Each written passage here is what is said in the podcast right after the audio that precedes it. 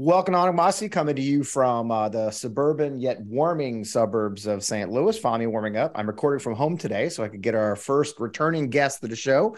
Uh, I am really excited about having that. He was busy man, but I want to get him back on, especially now that we're on a, on the on the YouTube. I think I warned him, should have warned him better. Uh, there's so much to cover. You know, DC uh, is, is starting to heat up. The committees are starting, but also the state houses across the country. And I want to talk to our guest about that. So without any further ado, let's get the show rolling.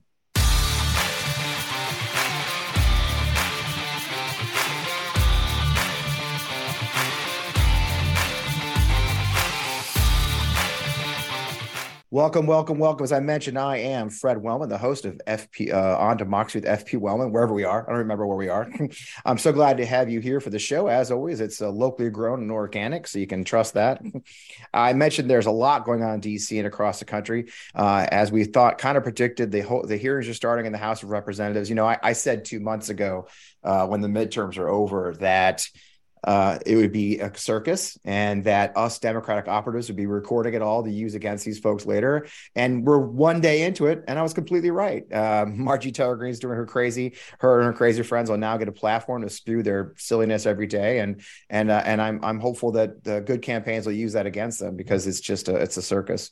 But you know we'll be fed a steady diet of that extremist but we're also being fed a steady diet of those extremists in, in, in state houses across the country. Right now most legislatures are starting to meet across the country country. A lot of bills are being fielded uh, here in Missouri, where I live. It's a record number of bills specifically targeting transgender Missourians in every possible angle you can imagine. Horrifying laws talk about taking away their medical care. You know, it's it's a real movement in these red states to, to take on the LGBTQ community. And, and our guest has talked a lot about that, so we got a lot of room to cover. Uh, our guest, you know, Greg Sargent. He's sneak us in between publishing deadlines. I appreciate that, Greg. And uh, no so problem. welcome to the show, Greg. For those that don't know Greg, He's a columnist at the Washington Post, joined the Post in 2010 after stints at the Talking Points memo in New York Magazine, the New York Observer. He's the author of the 2018 book, An Uncivil War Taking Back Our Democracy in the Age of Trumpism, Disinformation, and Thunderdome Politics.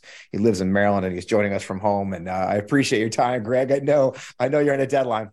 Oh, no worries. Thanks for having me on. You know, it's uh it's a it's a crazy time and and we just got word as we were getting ready for the show, right, that Representative Ilhan Omar has been ousted from the Foreign Affairs Committee. Um, there was a few Republicans. I think you actually even talked about Matt Gaetz having having reservations in one of your recent columns. Um, they all fell in line. It ended up being a 218, 211 a vote. You know, so all their discomfort was, uh, I guess, alleviated. They surrendered the mob. You know, you've written extensively on this topic. I mean, how do you feel right now knowing they actually went through with it, Greg? Well, I mean, it's it's pretty appalling. And, you know, Republicans keep trying to draw an equivalence between the Democratic removal of Marjorie Taylor Greene and and the Republican removal of Ilhan Omar. And of course, there's no equivalence there at all. Marjorie Taylor Greene has endorsed political violence and has arguably even tried to incite it uh, yep. against Democrats. And Ilhan Omar, if you read the resolution that Republicans uh, put together, which supposedly details the case against her, it's it's a really weak case. I mean, there's no question that Ilhan Omar has had some problematic statements in the past. Yeah. Um, there's no sugarcoating that. It's true. She's apologized for that. But the uh, the other statements that they try to highlight in there are just bullshit. Basically, they're yeah. they're taken out of context and they're they're mostly invented scandals that they've you know they've been doing this for years. They're, they they use particular quotes out of context in a way that just completely distorts their seriousness, the level of seriousness of them. And so it's clear that they're punishing Ilhan Omar because they wanted a head on a pike.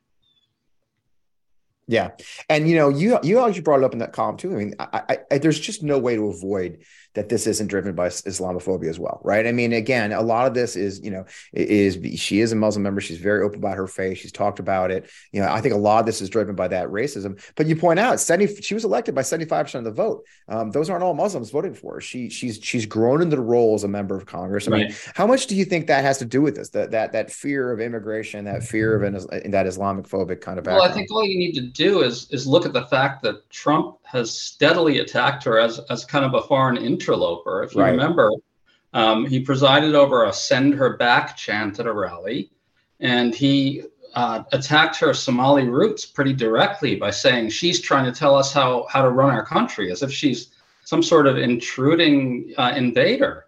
But right. let's be clear about this. I mean, she was elected to represent hundreds of thousands of US citizens. I should put it this way hundreds of thousands of US citizens voted to choose her to represent them. So the very act of casting her as a foreign interloper type is essentially a way to advance their real objection, which is to the fact that so many US citizens want a Muslim American representing them. That's their real objection. Right. And and and it's shocking. I mean, she is, uh, I believe that she's the most threatened member of Congress, the rank and file. She was actually evacuated with the leadership of the Senate and the House on January 6th because the Capitol Police believed there was real threats to her life. I think today during the debate on this topic, she actually read out a voicemail that she received at her office saying that the guy was going to come put a bullet in her head. I mean, there's right. there, the, the level I think of it's important, but it's really important to stress that the Capitol Police, at least according to Omar's office, what they told me, and I, I, think it's it's credible. Um, they, uh, Ilhan Omar's office told me that the Capitol Police believed that there was a credible assassination threat against her, and that's why she was spirited away to a secure location and had a 24 uh, 24 hour security detail. So this isn't just like this is the Capitol Police, according to her office. Right. So it's a real threat. It's not. It's not. Uh, you know, just touch that. But, but where do right. they go from there? I mean, this is such a this just feels like such a low point, right? I mean, it really gets to you know our worst fears of the Republican majority and and what what that you know Kevin McCarthy gave away to be the House Speaker. I mean, they're they're giving in to the most base elements of their party on this. I mean, for me, it, it it's one thing. I mean, I, I, guess my own feeling, Greg, was it, it, was always talk, like you said. You know, Trump, the, the, the the threats with Trump, and you know the idiot Marjorie Taylor Greene and the things she says. But this is truly, I think, I almost feel like, I maybe I'm crazy? This is like one of the very first legislative actions where they've actually gone forward and done, you know, acted on these these words, right? I mean, it's a it's a it seems like a major step in, in what's happening and, and, and our worst fears about this Republican majority, don't you think? Yeah, I mean, I think it's an appalling uh, use of their power, um, and it's actually notable that they are unable, at least as of now, to command a majority in the House for their extreme uh, immigration agenda. They are able to get a majority of the House to vote to oust a um, Muslim uh, American congresswoman on, right. on really fake pretenses, but right. they have been unable to get um, a majority of, of the House, meaning all Republicans, uh, to support Chip Roy's. Uh, Chip Roy is a representative from Texas who's put forward a truly extreme immigration bill. They call it a border security bill, but it would probably functionally end asylum as we know it. And because a bunch of Republicans are balking, they can't even get support for it to pass. So it's kind of a, an amusing thing that they can't act on their immigration agenda because it's too extreme, and yet they can do some sort of performative bullshit, not to undermine the seriousness of it, but performative crap about, you know, meant to parade Ilhan Omar's head around on a pike. Right and it is performative bullshit. That's, a, that's the only way to describe it. That's a, that's that's exact, and that's pretty much all they've got, right? I mean, it's performative bullshit is going to be the main thing they produce in the next yeah. two years. They can't they can't pass a lot of the laws. Um, what's really unique too is in the final reading of this thing, they only ousted her from the foreign affairs using the excuse that she shouldn't have access to classified information. But at the same time, they have placed, you know, uh, people who are actually part of the insurrection on the heads of a lot of these committees. You know, they continue. There, there's this disconnect between people who've actually threatened our government and acted out upon it, between people who said words. Yes. I mean, we, we, you know, we've really got this. And and I, and it's funny. I, I talk to a lot of Democratic activists, and they're like, oh, just they talk about the hypocrisy. But I think I don't know, I think maybe even you and I talked about the last time on the show is like they they don't have the hypocrisy. Hypocrisy is not an attack to use on this Republican Party today. You know, they've had they've had the shame gene removed, right? I mean, we we can't yeah, I, hypocrisy, right? I think we have talked about. I mean, I think I've never understood the hypocrisy charge in this context for the for the for the reason that you know it's just not going to land because Republicans in that kind of MAGA vein are explicitly selling the fact that they're willing to treat their own people differently. Like that's a, they're holding that up as a badge of honor. So right. when you call them hypocrites, they say, "Yeah, and that's good, isn't it?" Right. Basically. I mean, yeah, it is. They, they, they admit freely what they're doing, and that's the agenda. They're telling and, and, their voters that that's they're telling their voters that that's a positive feature of their politics that voters should support. Yeah, and I think that's a great place to segue to Florida, right? Yeah. you know, where you know Ron DeSantis just won re-election uh, by a, a, large majority. You know, mm-hmm. there's there's no question about that. He ran. You know, the, the, the, what we're getting with Ron DeSantis, what you get in Florida with Ron DeSantis, is a surprise. You've written you've written extensively, and I see you tweeting extensively about the the the fact that these school li- we're seeing this the school libraries talk about taking schools out you know teachers are being advised in some school districts to to cover up the books um, you know and, and to and, and, and, for fear of literally felony charges based these these stop woke and don't say gay laws. And i think you wrote about how the state or the organization that oversees school libraries has actually asked the state for a ruling on you know does the stop woke does the don't say gay bills bills that apply to curriculum do they apply to books um, right. you know, what's what's the what's the latest in that battle down there on that issue? So it hasn't changed since what I wrote, um, and I'm glad you brought this up because it actually isn't getting the attention that I think it deserves. Everybody focuses on the covering up of of, of classroom libraries because that's a very powerful symbol for a lot right. of people.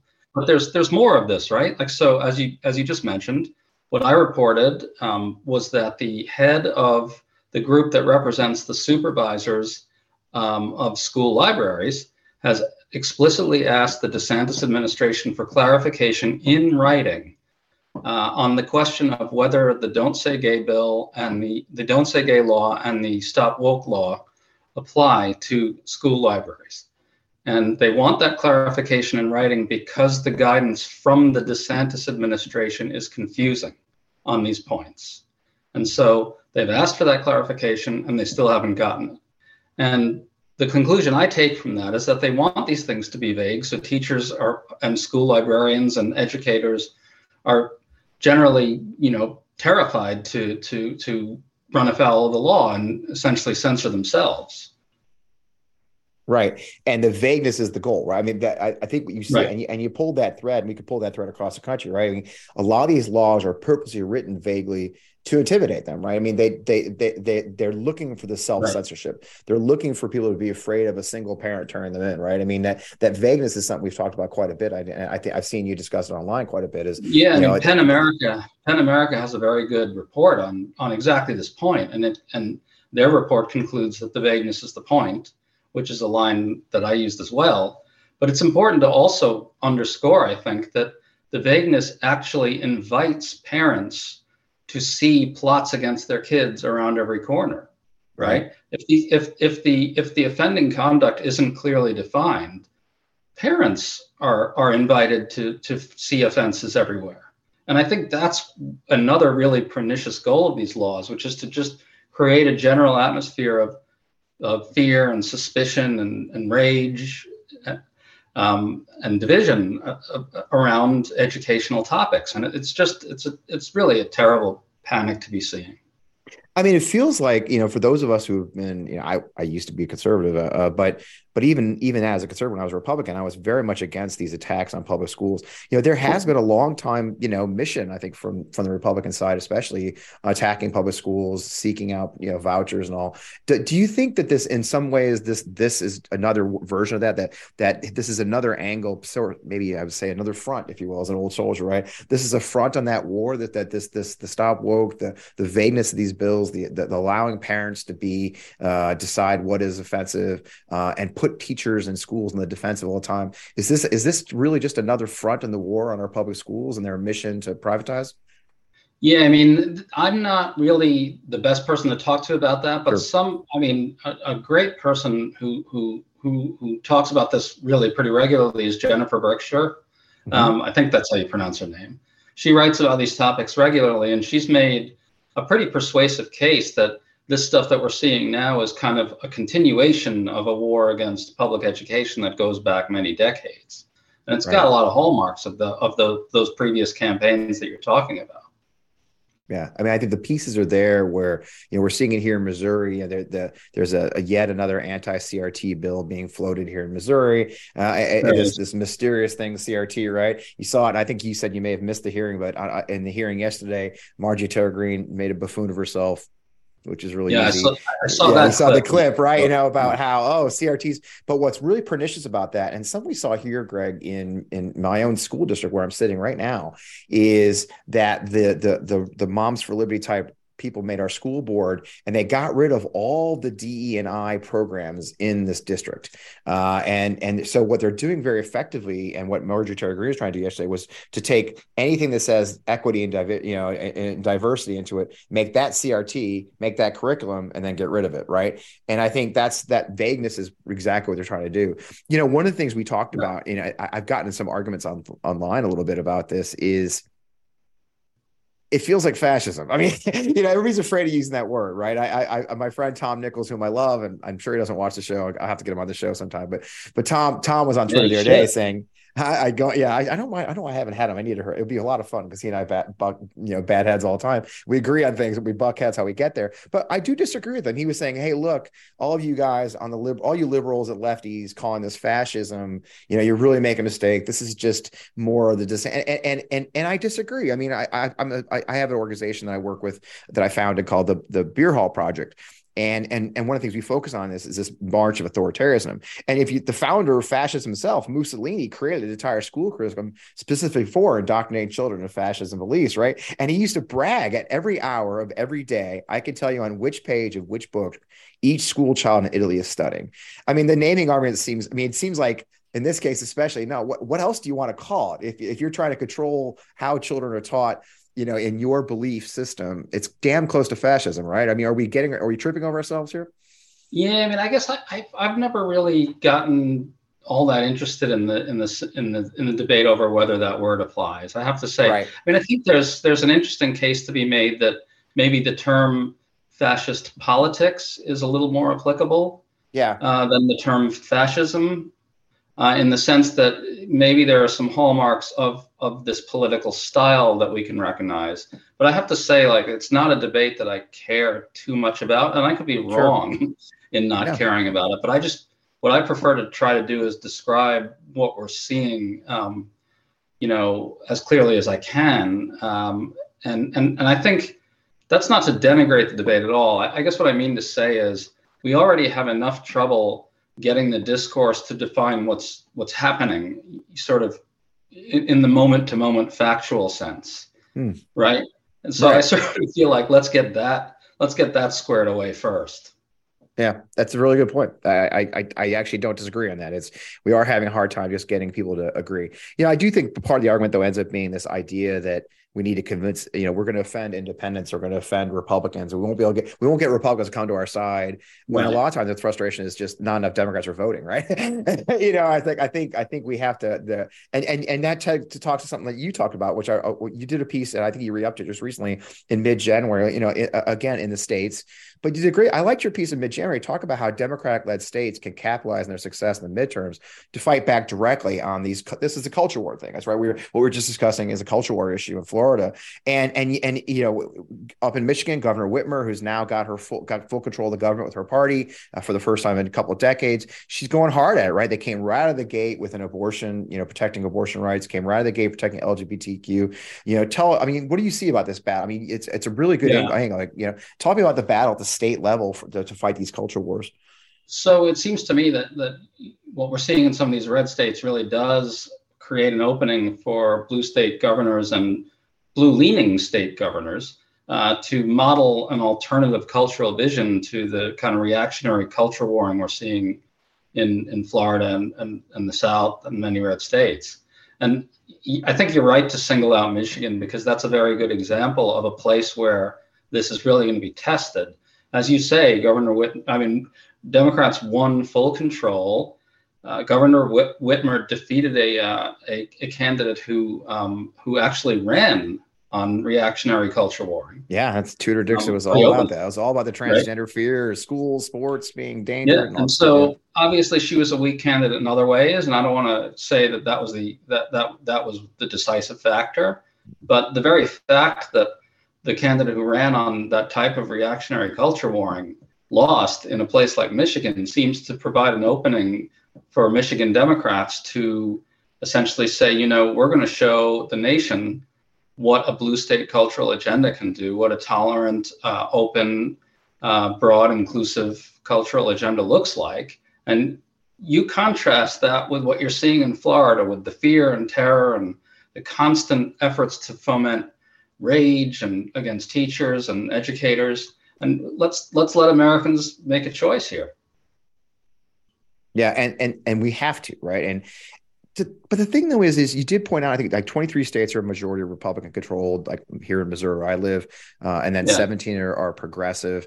I mean, it really does feel like there's a fracturing as we have these different state approaches. I mean, uh, it, it is is one of the things I talk about quite a bit in this in this show, and then in my professional life is that you know we're focusing heavily you know it, it's our politics right? We focus heavily on races that are flippable and winnable. And and and we've got a we've got a position now where whole states have been deemed almost unwinnable by the left or and frankly even by the i think it seems less so on the right. They seem to go fight everywhere. I mean we're surrendering it feels like we're surrendering large swaths of the country to to this other side right? And and, and the divisions growing. I mean are, are, do you i mean can how can we progress this fight back better? I mean one of the things i say a lot is we we run everywhere right? And then when we run everywhere we support everywhere but we still we still see this battle. I mean do, do you think these battles play into this larger division or and how do how will progressives fight back to actually start 17 18 19 20 states instead of just 17 percent well, well, I think that in, in, some of these places that are more swingy territory, it seems to me the Democrats have to try to find a way to make the right wing uh, kind of degenerate culture warring into a real liability. Now, I'm not going to say that's easy, right? Right. It is challenging. In, in, I mean, you live in a you live in a red place, and right, and and and it's not easy to win independence by taking on these fights, but it seems like just sort of standing down in the culture wars isn't an option either. And I don't pretend to have a very good answer on this, other than to say it seems like Democrats need to stand for some kind of broad, inclusive, positive vision, which essentially says something like our students aren't helped if they're if if topics are deemed to to be off limits to them, if topics that shouldn't be off limits to them are deemed that way, they don't sharpen their thinking this way or become more moral, as I think E.J. Dionne put it pretty well. He said this doesn't make people more moral, right? And and I think Democrats have to find a way to make that type of uh, fear mongering and culture war mongering and constant efforts to turn people against each other and against legislatures into a, against educators, sorry, into a liability, into a political liability. So so voters in the middle, I guess, whatever the middle really is.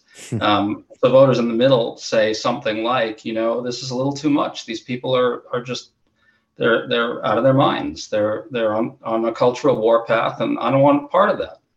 Yeah, yeah. And in, and where are institutions all this? And I'll, I think this I'll be that's our final question. You know, it's these these are attacks on our constitution. I, I can't. I, I, don't understand how we can't call this where we're restricting free speech, restricting the speech of teachers, restricting the speech of uh, even the the ability for for even adults now. In many ways, they I mean they're they're, they're going after bookstores in some places. You're talking about actually going after bookstores and what they can allow to sell. How is this? Where is our where are institutions like the DOJ? You know, where are these these constitu- these people who swear to be constitutionalist AGs? Why are they not fighting back for our rights? I mean, do you see do you see a failure there on that side where where DOJ and Garland and those others should be fighting these states and these First Amendment rights?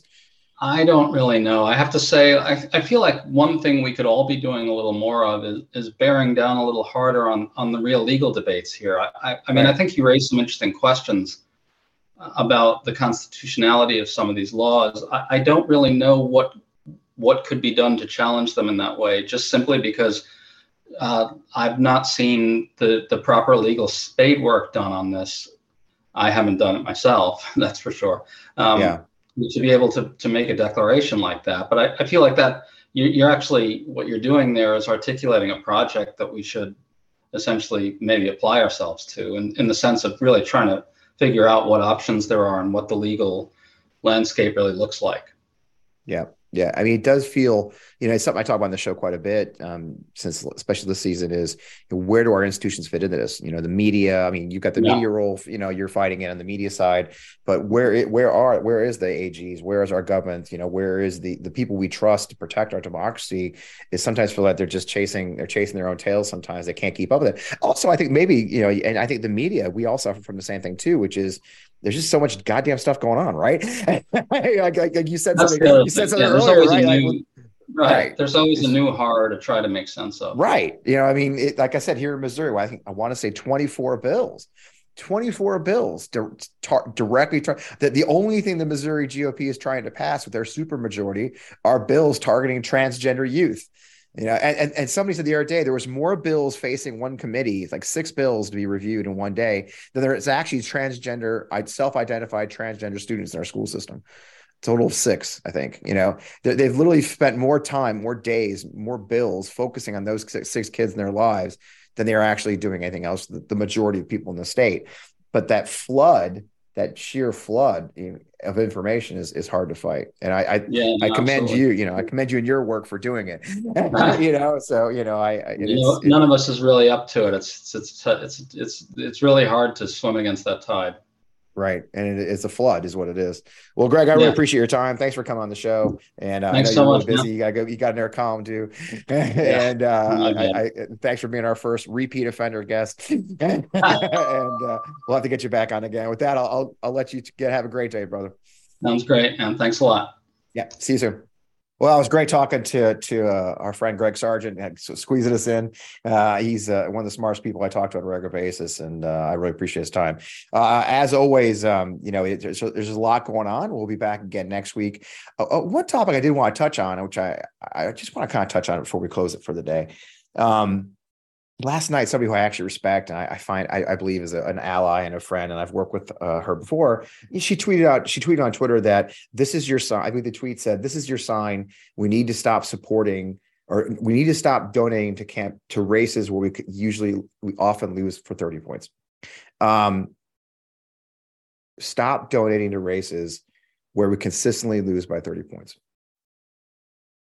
And having been an advisor for a campaign you know, that uh, essentially did that. That's right with Marcus Flowers against Marjorie Taylor Greene. I was pretty angry, to be honest with you. Um, I cannot disagree with that idea, that statement, or that strategy any more passionately than I do. And it goes back to what we just had this whole show discussing, right?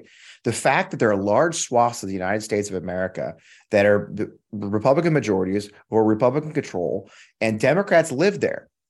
Thousands and thousands of Democrats live there, and thousands and thousands of American citizens. Last cycle, 23 Republicans ran unopposed for Congress, to include Paul Gosar and and and um, and Debbie Lesko uh, in Arizona, and many others. And they represented, I think, about 17.5 million Americans. 17.5 million Americans of all ages lived in those 23 districts and don't have didn't have a choice in their congressional race. On top of that, there's many more races where the, the candidate was underfunded and, and didn't have enough money to even put up a race. And, and, and, so the Republicans essentially ran, ran you know, unopposed in, in many ways as well. What is the message we're sending Americans? What's the message we're sending Democrats in those areas when we say, yeah, it's hard. It's really hard. So fuck you. I mean, that's what we're saying. That's what they're hearing, by the way. I know this because they've written me and they've made comments in my tweets and they've sent emails to me when I worked in the Marcus Flowers campaign saying, We appreciate the fact that you're fighting. Our donors used to write us all the time and say, "Look, I don't, I don't, I don't think Marcus is going to win. I, I, don't think he, I don't know if he has a chance to win in such a Republican-heavy district against Margie Taylor Greene. But Margie Taylor Greene must be fought we must find a way to find money and, and, and energize our small dollar donors to fight everywhere. And the one thing we say on the left all the time is we is run everywhere, run everywhere. But then you have political pundit class and others saying, yeah, but not like that. Or, yeah, but you can't have any money to do it. Then we're not fucking running everywhere. What we're doing is wasting our fucking time and telling millions of Americans that you don't count that we do not believe, us political experts, that you deserve a competitive congressional race or a competitive state delegate race or a governorship, that we're going to just surrender to the enemy, to opponents. We're going to surrender to our opponents and, you know, just let them have it. And all I can think of, I always joke about it, but it's not funny, is that this is World War II. And we faced the Germans and the Japanese, a gl- almost a global empire at that point straddling the oceans against the United States and an island, Britain. And, and, and looked at that and said, you know what? There's no fucking way we're going to win. So let's just invade Mexico because we for sure can beat Mexico and it's our home yard. And, uh, and then we'll still have, you know, North and South America will be ours and, you know, good enough. This is, do you see how ridiculous that is? But that's what you say when you say, hey, we should not donate to these. You should not get, you're stupid, small dollar donor. You're stupid for giving your money to hard races. It's un American, right? And so I get really warped out. And I think if you've listened to the show for a while, you've heard this before. Uh, I think I did it when I was down in Georgia, as a matter of fact. I did a solo show. I'm, I'm, I'm fucking, I'm fucking frustrated. I'm fucking frustrated. There continues to be voices on the left who say, "Oh yeah, you donors are stupid," or "Oh yeah, you know you you made a mistake. You know you should give your money to someone. You're not smart because you gave your twenty five dollars. You know you gave your twenty five dollars to you know somebody else. You know to a, a hard race." And I got to tell you, I'm incredibly frustrated. It's so wrong. Donors are not stupid. Americans are not stupid. Democrats want someone to fight for them. And the worst people in America deserve to be fought, to be pushed back against. They deserve to have to run for office. They deserve to have an opponent that actually makes them just come home to their district. I assure you, Margie Taylor Greene did not want to go back to Georgia 14 ever. Hell, her husband left her in the middle of the campaign because she has a boyfriend with right side broadcasting news. She just wanted to be at Trump rallies with her boyfriend.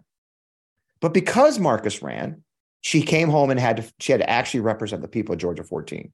Because Marcus ran, over 10,000 new Democrats voted for Raphael Warnock, which ended up being a full fourth of the margin that got him across the hump to go into a runoff. I assure you that Senator Warnock understood that. Senator Warnock understood that. And to say out loud that you should not support hard races goes against everything I stand for, especially as a former soldier, okay? A veteran of combat. We run to the sound of the guns, we run to battle. That's American. That's the American way. We fight. That's why we exist as a country. We don't surrender. We're not surrender monkeys. We fight. And so I, I do get upset, and, and I, I think very highly of the person that tweeted. That's why I'm not mentioning her by name. I think she's a great person, but it's a fun. It's it's this. It's sort of this dogma in certain circles in in in, in progressive politics that people are wasting their money when they support hard races, or we we only have a limited amount of money, and it should be spent very carefully for flippable, winnable races. And all we're doing is destiny. We're creating a destiny of 51 49 majorities. We just take turns who's 51 who's 49. And then the same people in four years are going to call those states, those states that are red, those congressional districts that are 30 point gaps. And they're going to say, hey, look, we're not going to, we don't think we should donate money to your candidates, but hey, can you vote for president for us? Yeah, just this time, just vote for president. You know, just be on our side. When you've basically told them to fuck off for four years. It's unacceptable. We have to change how we think. We have to fight back and fight everywhere. So that's my uh, that's my rant for today. I, I, I appreciate uh, you listening to it. I appreciate you joining the show. Uh, uh, uh Greg was only was on for half an hour, but it's a great conversation as always. As always, you can find me at at FP Wellman uh, and FP Wellman officials. My Instagram. It's been real busy lately. the show. Please subscribe, share with your friends. We are sponsored by our friends at Vi Media. Vi Media is a digital marketing agency based right here in St. Louis. It can do all the marketing needs you need. they're growing fast. They just won another award, I believe. It's vie dot media on the web. You can find out more about them. They've been very good to us and they're a great partner. With that, great seeing you guys. Thanks for joining me here at home in the home studio, and we'll see you again next week.